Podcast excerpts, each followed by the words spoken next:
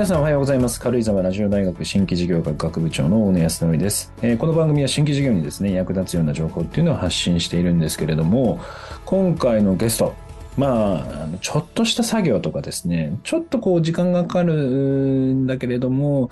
これどうだろうな、どっかにこう発注するにはちょっとなんかもったいないなとか、なんかめんどくさいなっていうような、いろんなこうめんどくさい仕事ってこのようにたくさんあるかなと思うんですけれども、そういった仕事をですね、気軽にこう頼める、そういったサービスを提供している企業さんになります。実はあの私もあの発注しております。ではあの早速ゲストをご紹介いたしましょう。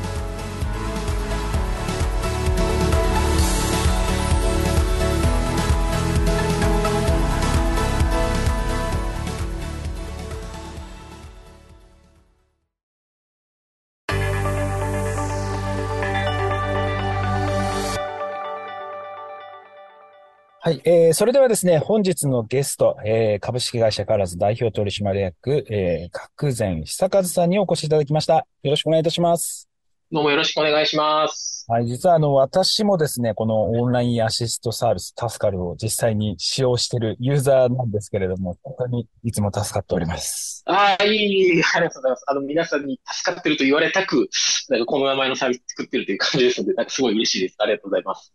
えーと、まずですね、このタスカルというサービスなんですけれども、はい。月、まあ、10時間から、まあ、利用できるというサービスを、まあ、展開されていまして、価格的には今、どれぐらいのこう、プランがあるんですか？あ、そうですね。えーっと、プランの方一応3つございまして、えーっと、4万4千円、一番高いので4万4千円、10時間4万4千円から、一番安いのだと10時間2万7500円という形でご提供させてもらってます。なるほど。で、まあ、いくつかこう、プランがあって、で、その中で、月、まあ、10時間、まあ、いろいろな作業を、まあ、してもらえると。そうですね。これ、なんかちなみに、10時間っていうのにこう、絞った理由っていうのは何かあったりするなんかまあ、こう、僕自身、まあ、事業をしてて、なんかあの、そんなに困ってはないけど、自分でやると結構まとまった時間かかってめんどくさいなっていう仕事が、例えば、まあ、僕とかだとあの、資料作成がすごい苦手なんですけれども、はい、なんかパワーポイントで資料を作るとかになると、やっぱりこう、ついつい、5時間、10時間、あの、かかってしまうんですけど、まあ、日中普通に営業活動やってると、そのまとまった時間なかなか取りづらいみたいなところから、はい。なんかあの、月に1本、2本資料作ってくれると嬉しいなっっていう時間が僕の中で大体10時間ぐらいだったっていう形で、なんかあの、こう、皆さんにこう、なんかたくさんの仕事をこう、ご依頼いただくというよりは、なんか皆さんがど、どうしてもここだけは苦手だとか、ここだけすごい時間かかっちゃうっていうところを、まあ、まずは、なんか依頼いただくことで、皆さんの生産性を上げていこうっていうところが、まあ、あの、一つ大きかったところ。で、まあ、その中単位が一応10時間ぐらいが、まあ、一番こう、なんでしょうね、こう、お手頃な、はい。なんかあの、こう、お時間で、こう価格帯もお手頃な価格でお出しできるんじゃないかっていうところで、一応10時間に絞って、まずはサービス撤回させていただいているというような状況です。なるほど。まあ、ご自身の経験も踏まえて、あと価格設定とか考えると、まあ、10時間が一番、まあ、良かったと。はい、そうですね。あと、まあ、あの、まあ、ぶっちゃけたところで言うと、あの、やっぱ競合サービスのね、なんかこう分析とか、あの、け、結構こう、やっぱりいろいろこうリサーチしながら調べてたんですけど、大体あの、他のサービスは30時間からみたいなところが多くて、で、そうするとなんか、あの、30時間もないんだよな、依頼することっていうような、なんかこう、事業主さんが僕の周りにもたくさんいるんじゃないかっていうところがなんか想定もあって、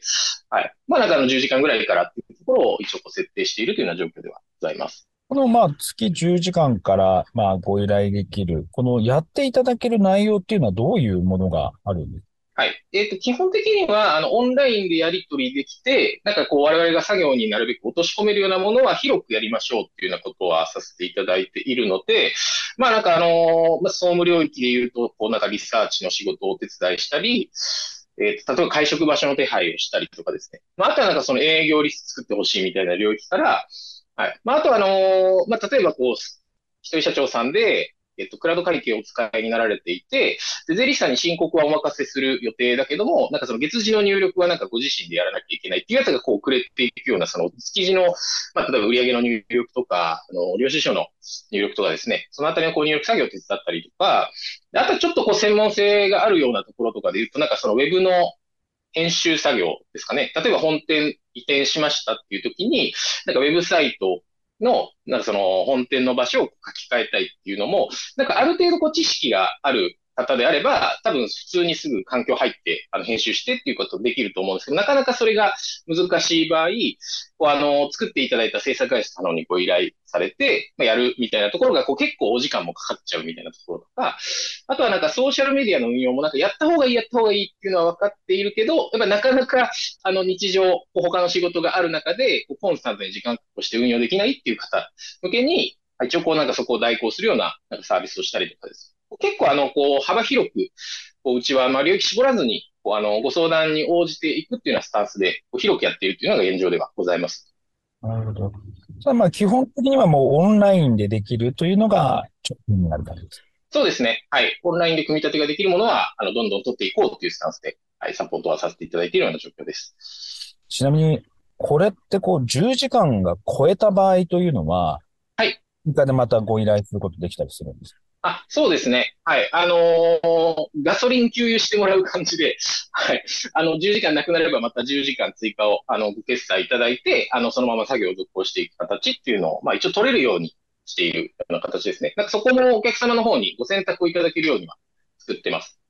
ちなみにこの、まあ、業務で本当にこう雑務とかになると、まあ、15分で終わってしまう作業だとか、えっと、はい、まあ、数十分で終わってしまう作業もあると思うんですけれども、そういった部分はどうやってこうカウントされていくんですか？はい。あのー、作業時間1分単位で一応明細書には記録をするっていうふうにはしていて、あのなんでしょうね。こうなんか1分3分で終わる些細な業務だけど、なんかそれをこう寄せ集めると結構まあ1時間ぐらいのまとまった時間になっちゃうっていうのは、なんかこう仕事持たれてる社長さんとか僕の周りすごいたくさんいるなっていうのがありまして、なんかあの1分単位一応カウントすることで、あのこんなこと頼んでいいのかなっていうなんかその細かい仕事もこう引き取るようにはしているような形ですね。まあなんか例えばで言うと、うん、なんかあの、お問い合わせ、あの、お客さんからのお問い合わせ、あの、新規のご相談が入るようなお問い合わせの相談用のメールボックスを、例えば毎日定期的にチェックして、新着メールの対応漏れがないかっていうのをお客さんの方にリマインドをかけていくような仕事を受けているような作業があったりとかですね。で、その際もあのメールがあれば、あの、もちろん僕らの方でご対応して、例えば30分でしたっていう報告ももちろんありますし、あの、新着メールがない場合は、あの、メールボックスのチェックに行きました。新着メールありませんでした。報告1分で作業クローズっていう形でご提供しているような、なんか事例もございます。ちなみにその、例えばソフトとか、例えばパワーポイントは Windows、はい、Mac は Keynote みたいな形で、パソコンによってこう変わる状況っていうのもちょっとあるのかなと思うんですけど、はい、そのあたりっていうのは、はい。どどういう感じになってるんですか？そうですね。まあ、やっぱあの OS に縛られるアプリケーションがまあいくつかあるので、まあ、あのスタッフのまずバリエーションをたくさん揃えてですね、はい。あの、うちも今、あの、契約スタッフが200人ぐらい、あの、毎月動いてるんですけれども、まあ、スタッフのバリエーションを揃えることで、まあ、例えば Windows 限定のアプリケーション対応、まあ、Mac 対応の、まあ、スタッフ、まあ、なんかいろんなこう、ソフトのバリエーションを揃えながら、対応は一応させていただいているというのは一つと、まあ、あとはなんか最近あの、ね、よくあの、クラウド型のサービスで結構いろんな、はい、業務がなんか対応できるものは増えてますので、はい。なんかあの、こう、OS で縛られないような、クラウド型のサービス使いながらサポートしている事例っていうのもたくさんあるっていうのは今現状ではございます。なるほど。いやーなんかお話をお聞きしてると、本当ますます便利だなと思うんですけれども、はい、このサービスをこう、立ち上げようとこう思った経緯っていうのはどういった経緯があったんですか？はい。あのー、まあ、私もサービスを立ち上げる前から、まあ、あの、会社としてはもう一応10年ぐらいの歴史がある会社ではあるんですけれども、はい。なんかもともと5年間は全く別の事業をさせていただいている中で、あのー、まあ、あの、子供が私一応2人いるんですけど、今、あの、えっ、ー、と、小1の子と年少の子が2人いて、その年少の子が生まれるときに、なんかお腹にいるときに、こう、心臓が悪いっていうことが分かりまして、で、まあ、あの、当時、あの、私も妻も大阪出身なんですけど、東京に住んでいて、で、こう、親戚も誰もいないような状況で、あの、こう、生活をしていたんですけれども、やっぱ子供の病気が分かって、で、どんな子が生まれてくるか、まあ、正直分からないですと。で、生まれてからも、まあ、入退院結構あるかもしれませんっていうふうに、こう、病院の先生にこう言われたっていうところがあって、やっぱこう家族の安全守るために、なんかまあ、あの、頼る手がない東京よりは、あの、たくさんこう頼れる手がある大阪の方に、こう戻った方がいいのかなっていうところをこう妻と話して、あの、会社そのまま東京に置いたままだったんですけど、あの、家族だけこう、まあ、拠点を大阪に移してきたっていうのが、はい、2018年の頭でしたかね。はい、ありまして、で、そこから、あのー、まあ私もこうリモートワーク併用しながら、東京、大阪をしながら仕事するっていう環境にこうなっていったんですけれども、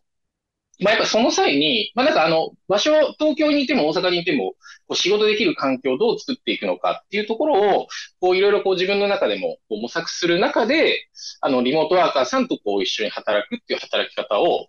2018年こう創作したっていうのが、すごい会社の中では大きかったですね。なんでこうなんかあの、僕自身が本当困って、なんかどうしようっていうところから、はい、こう、まあ、リモートワークに出会って、こう、なんとかこう、会社やりくりしてきたみたいな、なんかここの、なんか体験が、なんかあの、こう、なかなかこう、一人雇うっていうのをこうしんどいなっていうこう中小の事業者さんだったり、なんかこう、ここだけなんかもうちょっとこう、ハマるピースがあるとすごい事業うまくいくのにっていうところをなかなかこう採用を見つけられないっていう中小の事業者さんに、こうリモートワーカーさんとしてこうね、提供していくっていうところが、なんかこうサービスとして成立するんじゃないかみたいなところは、なんかその自分の体験の中からあって、はい、2019年ですね。はい、あの1年間リモートワークやった後に、はい、タスカルをリリースしたっていうのが経緯になります。この2月で丸4年になって5年目に入るタイミングでございます。で、この、まあ、この過去5年間で、一番最初この立ち上げした当初っていうのは、反響はいかがだったんですか？はい。あの、2019年の2月っていうと、コロナ禍になる、まあ、要は1年前なんですよね。で、やっぱりリモートワークも全然根付いてないですし、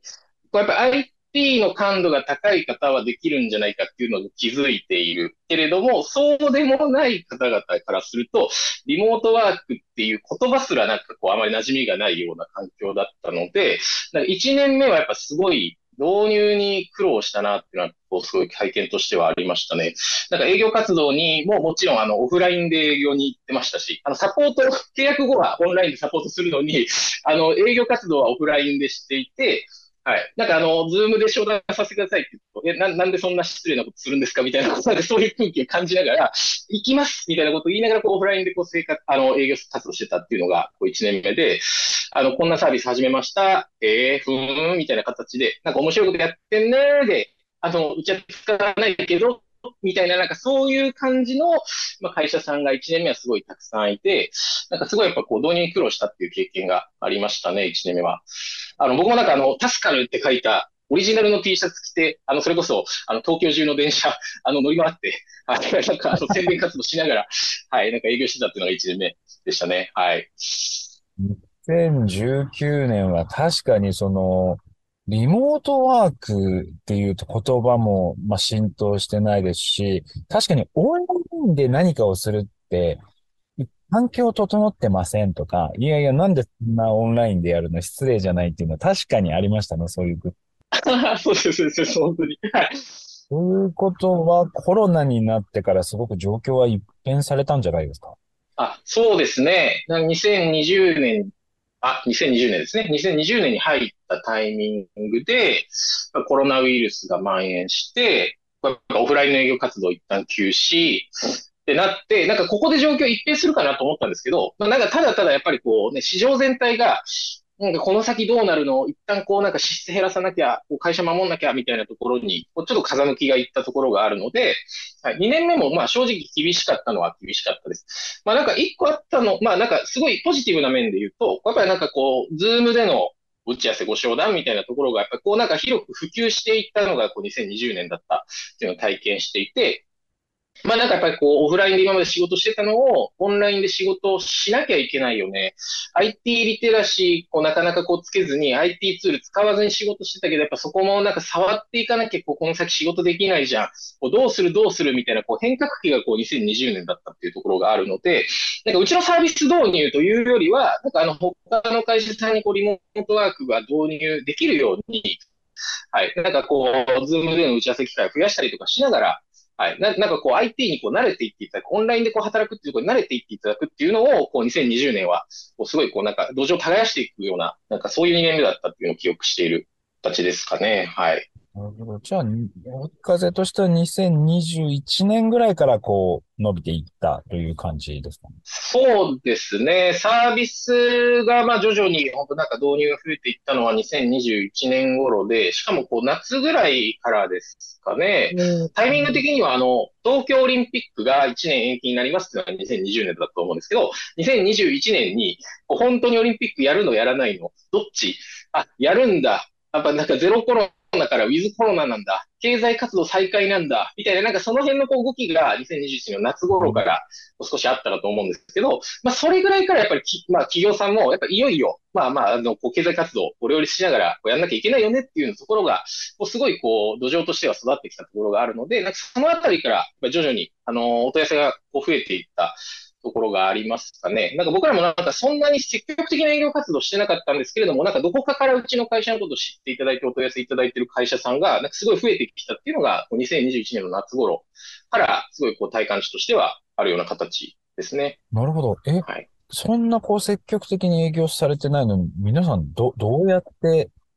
このタスカルのサービスの存在を知ったんですか？いや、僕もちょっとよくわからないなんですけど、なんかオンラインアシスタントサービスの比較サイトにこう記事書いていただいたりとか、はい。なんかまあそういうのはなんかちょこちょこちょこちょここう2021年頃からやり始めてたところもあって、なんかあの他の会社さん、あの、我々と同じようなサービス提供されている、まあ、リーディングカンパニーさんが数社あるんですけども、まあ、そこは結構こう、マーケット作るために、はい、なんかこれからはリモートワークの時代です、みたいな、こう、なんかこう、プロモーションをこう、たくさんされていて、なるほど。で、その中で、はい、なんかあの、じゃあリモートワーク、オンラインアシスタントっていう選択肢あるじゃんっていうところが、こう、なんか市場に少しずつ根付き始めたところで、なんかこう、この啓蒙活動されているリーディングカンパニーさん以外の他の会社さん他にないかなっていう、この第2候補、第3候補みたいなところで、なんかうちのサービス知っていただいて、ご承諾機会いただくケースっていうのがこう2021年すごい多かったかなっていうのは、そういうイメージはありますね。はい。今、この、まあ、下地もできてきて、まあ、えー、追い風となって、こう、認知度も利用者数もこう増えていったのかなと思うんですけど、具体的には反響としてはどれぐらい受注といいますか、契約取れてきたんですか、はい、えっ、ー、とですね、2019年の2月にスタートしてから、えー、2021年の年末までですね、まあ、約3年やってきたタイミングで、えっ、ー、と、契約の延べ数が120社程度だったんですけれども、2022年度ですね、2022年の1月から末までで、えっ、ー、と、新規のご契約200社ぐらいをいただくぐらい、こう2022年でこう一気にお客さんの数が増えたっていうのが、こう、うちの会社の営業活動の実態ではございますね。はい。去年すごいなので忙しかったですね。本当活況で、はい、たくさんお問い合わせいただいて、たくさんのお客様に貢献いただく、させていただく機会を、はい、作らせていただいたというような状況でございます。あの、この、まあ、えー、まあ、200社余りの、まあ、企業さんをこうサポートする、まあ、スタッフっていうのは大体どれくらいでサポートされてるんですそうですね。今、サポートの体制は200名ぐらいのスタッフのチームで作っています。で、まあ、あの、もちろん、あの、ね、なんかあの、離職者といいますか、あの、こう、契約が終了するスタッフもいるんですけれども、毎月純増で言うと10から15人ずつぐらい今増えているような状況ですね、毎月。あの、私自身ですね、このオンラインアシスタントサービスみたいなものは、実は言うと他も含めて全部使ったんですね。そうなんですね。で見て、感想としてはですね、はい、タスカルが一番良かったんですよ。ありがとうございます。で、なんでなのかがちょっと不思議で、あの、人がですね、あの、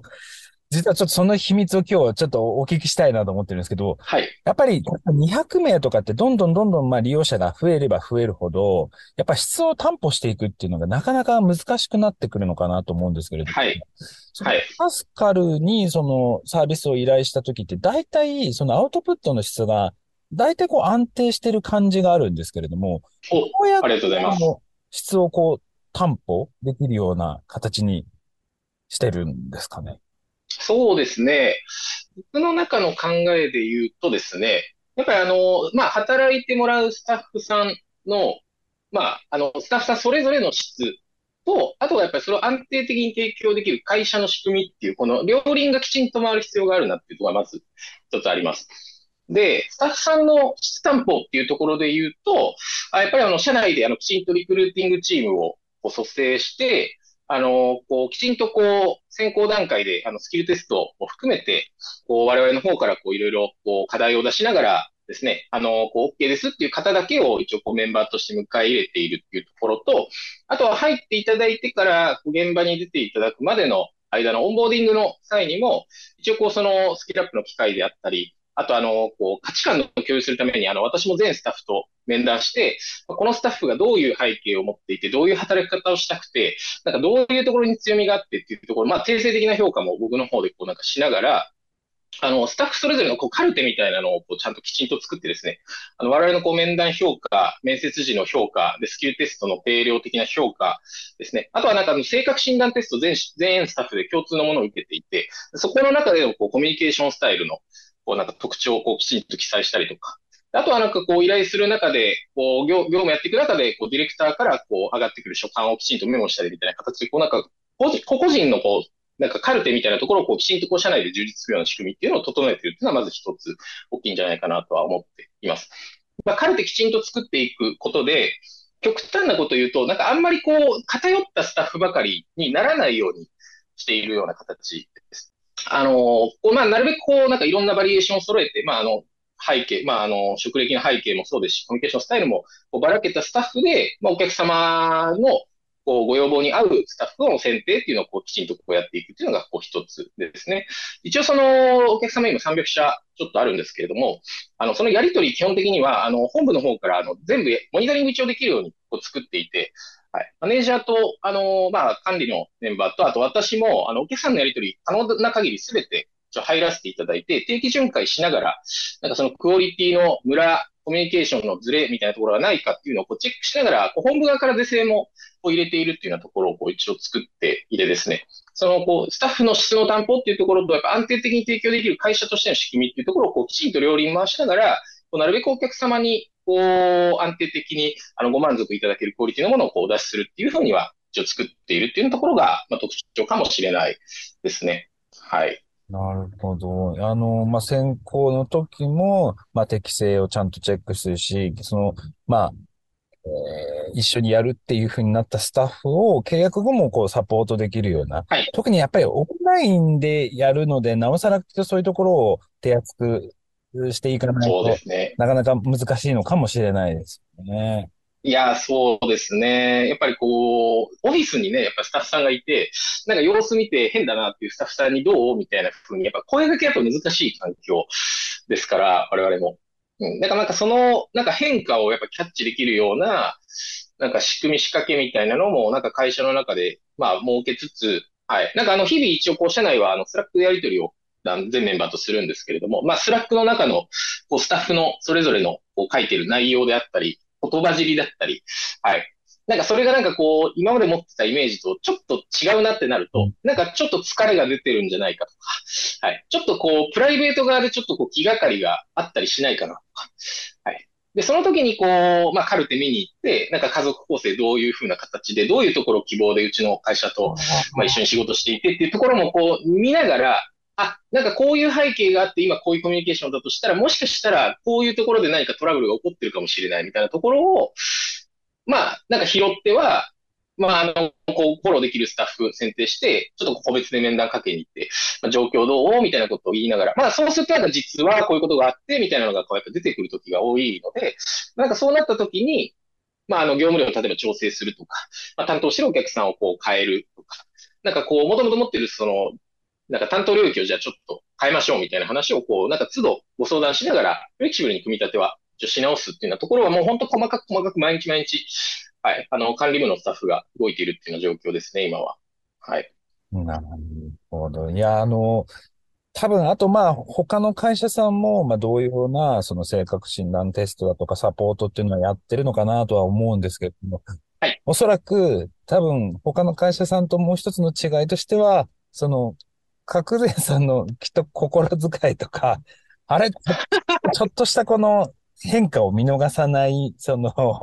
気づき力。そういったところもあるんじゃないかなとは思いますね。まあそうですね。まあ一部あるかもしれないですけれども、まあそこはでも会社としては弱点になりかねないので、あの私以外でもそれを測れるように、はい。なんか他の仕組みで担保みたいなところは、はい。なんか少しずつこうなんか整えてる最中って感じですかね。やっぱり僕もやっぱりもうこれぐらいの規模になってくると、やっぱだんだん見切れなくなってくるっていうのはやっぱ現状ではあるので、はい。まあなんかそれをこうなるべく他のスタッフでも察知できるような仕組みに、こうきちんとこう見える形でこう出てくるような、なんか状況っていうのをこう一つずつ、なんか僕なんかやっぱり今なんか気づきながらこう手入れて直すみたいなことやってるんですけど、まあ、それをこう他のスタッフでも気づけるようにするには、じゃあこういう仕組みを売ればいいかみたいなことはこう社内側で運用はこう日々調整しながらアップデートをかけていってるっていうところは、はい、ございますね、正直。はい。まあ、そんなサービス、まあ、助かるなんですけれども、今後、まあ、どういう展開、どういう戦略で、はい。どういう会社にこうしていきたいというふうにお考えです？かそうですね。あの、僕自身はすごいこのリモートワークの働き方で、まあなんかすごい人生変えてもらった体験がやっぱありますし、なんかその家族の安全安心確保しながら働くっていう働き方もこうきちんと作れてますし、で、まあ、おかげで、今ですね、もうあの、もう正直、あの、自宅でずっと仕事してるんですね、毎日。そうすると、あの、夕方になると子供が帰ってきて、なんか、お宿題やっとけよって言いながら、こう、なんか仕事するっていう環境がなんか作れたりっていう、まあ、なんかそういう意味では、なんか、助かるが僕の、なんか人生すごい変えてくれたなっていうのは、すごい、こう、感覚としてはありますので、はい。なんか、あの、この働き方を、まあ、あの、広くね、いろんな方に知っていただきたいなっていうのが、まず一つあります。で、その中で、まあ、あの、定量的な数字の目標で言うと、まあ、なんか死ぬまでに、まあ、1万社のサポートを、こう1万人のスタッフさんでこうやるっていうのを、こうなんか実現したいなっていうのを、こう、はい、自分の中では目標の一つとして置いているっていうようなところではございます。ありがとうございます。あの、リスナーの方でも、おそらくまだそういったオンラインサービス使ってない方もいらっしゃるのかなと思いますので、ぜひですね、一度使っていただいて、あの、意外に本当にこの作業もお願いした。あ、すごく楽、助かるっていう、まさにサービス名と 同じような体験をしていただけるんじゃないかなと思いますので、ぜひ問い合わせいただければなと思います。えー、本日のゲストはですね、株式会社カラズ代表取締役、角前久和さんにお越しいただきました。ありがとうございました。ありがとうございました。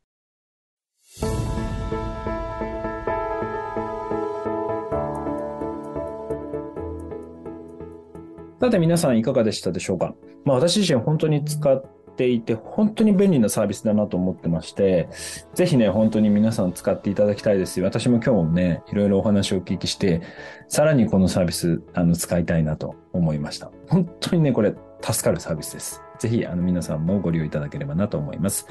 えー、今回ですね、こういった、えー、情報をお送りさせていただいておりますが、この番組ではビジネスに役立つ情報をですね、毎週土曜日朝7時より、えー、放送しておりますので、ぜひ来週も、え見ていただければなと思います。それではまた来週お会いいたしましょう。